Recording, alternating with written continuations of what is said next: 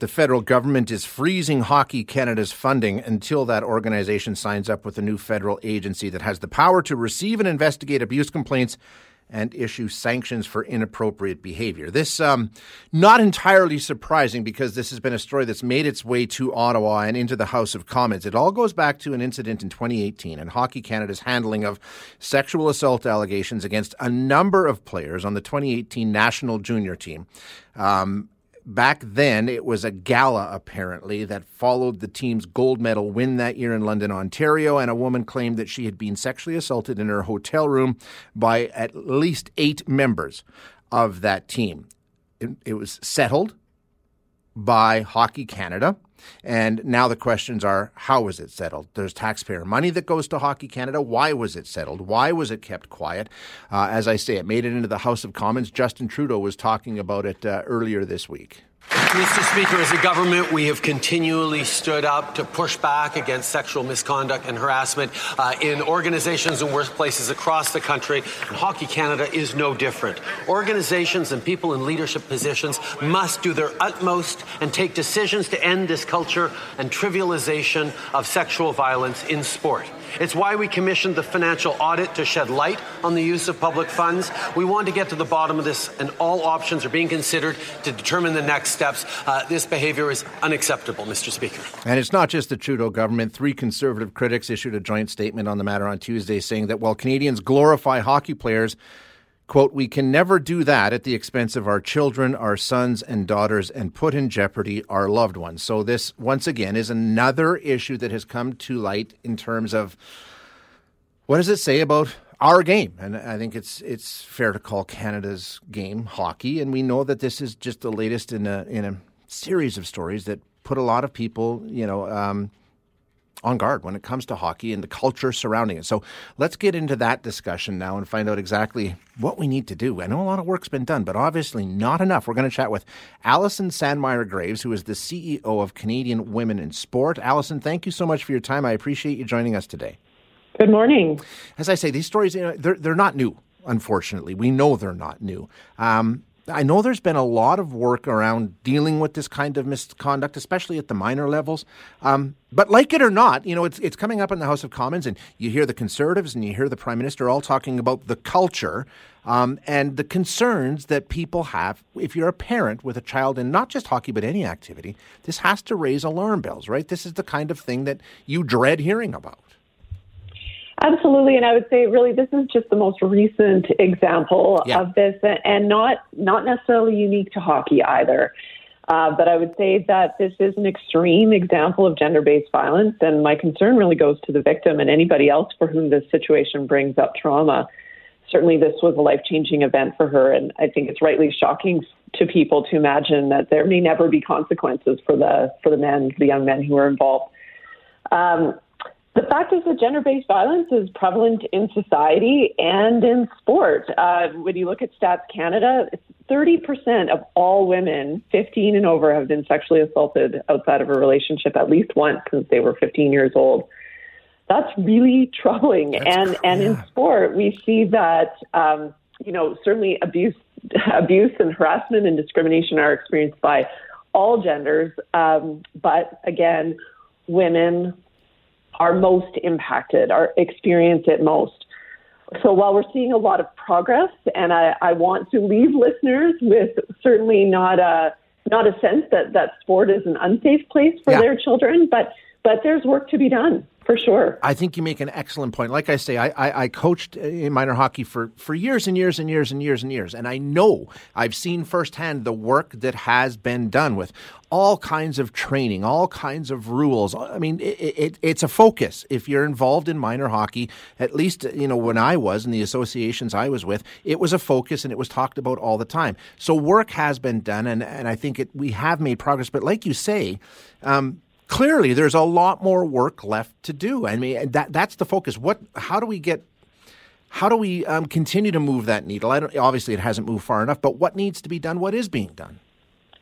Sure. Well, I would say that uh, uh, there's been certainly a lot of conversation, a lot of effort on this. I was just together with other national sport leaders a couple of weekends ago, and this was again the major topic of conversation.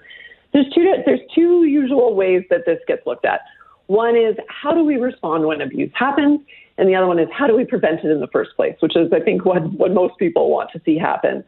Certainly, what we're seeing with the Hockey Canada uh, case right now is, you know, the, people saying that the response was totally inadequate. This was not the way, right way to handle this. And frankly, this is something that the government and others have been focused on on fixing because that is a situation that's been happening across all sports.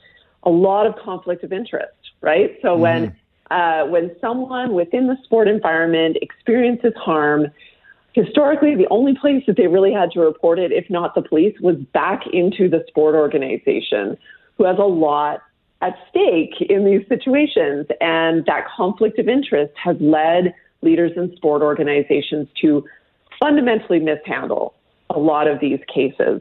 Uh, so the government of Canada has implemented requirements that you have to have independent management of these cases. It cannot it cannot be the responsibility of the CEO of the sport or of the national sport or what have you to look at these. It has to be totally at arm's length. And they've gone even further at the national level to establish a new entity called Abuse Free Sport, which launched just this week. This is the one that the government is now requiring Hockey Canada to sign on to.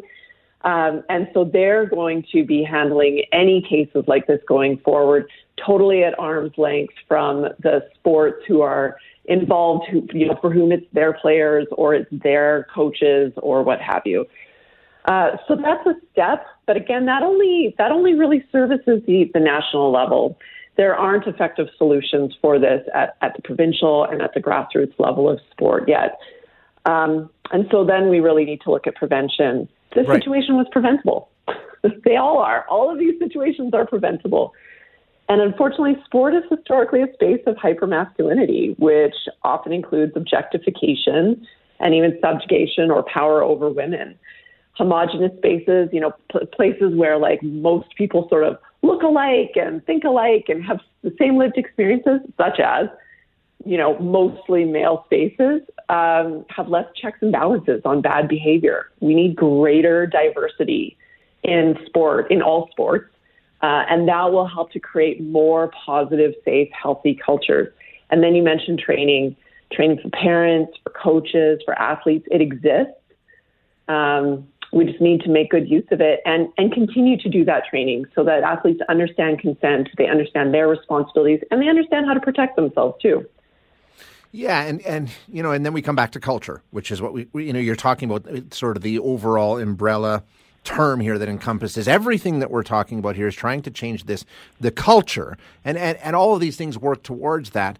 Um, i'm wondering when we hear something like the way hockey canada handled this you know it was settled and blah blah blah um, the fact that there was no criminal involvement uh, or criminal court involvement anything like that. I mean that to me is sets back that culture and it just sort of entrenches the view that some people have where uh, you know if you're an elite athlete you can get away with things like this. It'll be brushed under the rug. I mean don't we need to hold people to accountable publicly loudly and make sure that everybody knows this is unacceptable?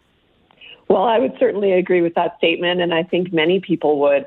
Uh, unfortunately we definitely do still have a culture in our society that uh, celebrates athletes and forgives them very quickly for their transgressions. So we see this within the NHL, right? Oh yeah, there absolutely. are players that well the NHL, but let's be honest, we see it in all the in all the major leagues um, where there are athletes who have. Uh, if you can help a team win, we will overlook yeah. all kinds of bad behavior. Exactly, exactly. You can be charged with any number of offenses, and people just need to wait the right amount yep. of time yep before they sign them back up again. So it's, uh, and I think that sends a lot of signals, right, to people that if you're an athlete and if you're talented, uh, you can get away with stuff. There's a different set of and rules. And we know that there's a different set of rules. It's a, it's a double standard. And that's a tough, you know, these are young, impressionable people, right? And they are, they are taking their cues from the adults around them and the culture around them of like, what's what's okay and what's not okay. Where is that line? And what are the consequences for crossing that line? And, and I think that we need to, to, you know, we can love sport and we can celebrate how much good it creates in people's lives, in our communities, and acknowledge that this is not okay and this this needs to happen, and that holding athletes accountable, holding anybody, not I yeah, don't want to exactly, suggest yeah. it's only athletes, holding people accountable, and them experiencing the consequences. You know, that's how our society functions best. Yeah, and, and it, if it means that they, you know their athletic career or their career is impacted, you know that those are the the choices we live with. But Allison, it's it, it's for the good of the game. That's what makes the game better too. I mean, for goodness sake, you're hurting yourself by not stepping up and, and making it a bigger deal. You're really not. Yeah. Yeah, Allison, thank you so much for your time. I appreciate it. Well, thank you. It's Allison Sandmeyer Graves who is CEO of Canadian Women in Sport. And that's what that's what upsets me about this is a guy who loves the game and loves minor sport and has been involved with it for a really long time and knows firsthand the work that these organizations and these associations are doing to make it safe and inclusive and inviting and and then you see a story like this at the highest level, the World Junior Championship hockey team acting like this and it gets brushed under the rug. And it seems to me in a way all the hard work we do at the grassroots level gets sullied by this.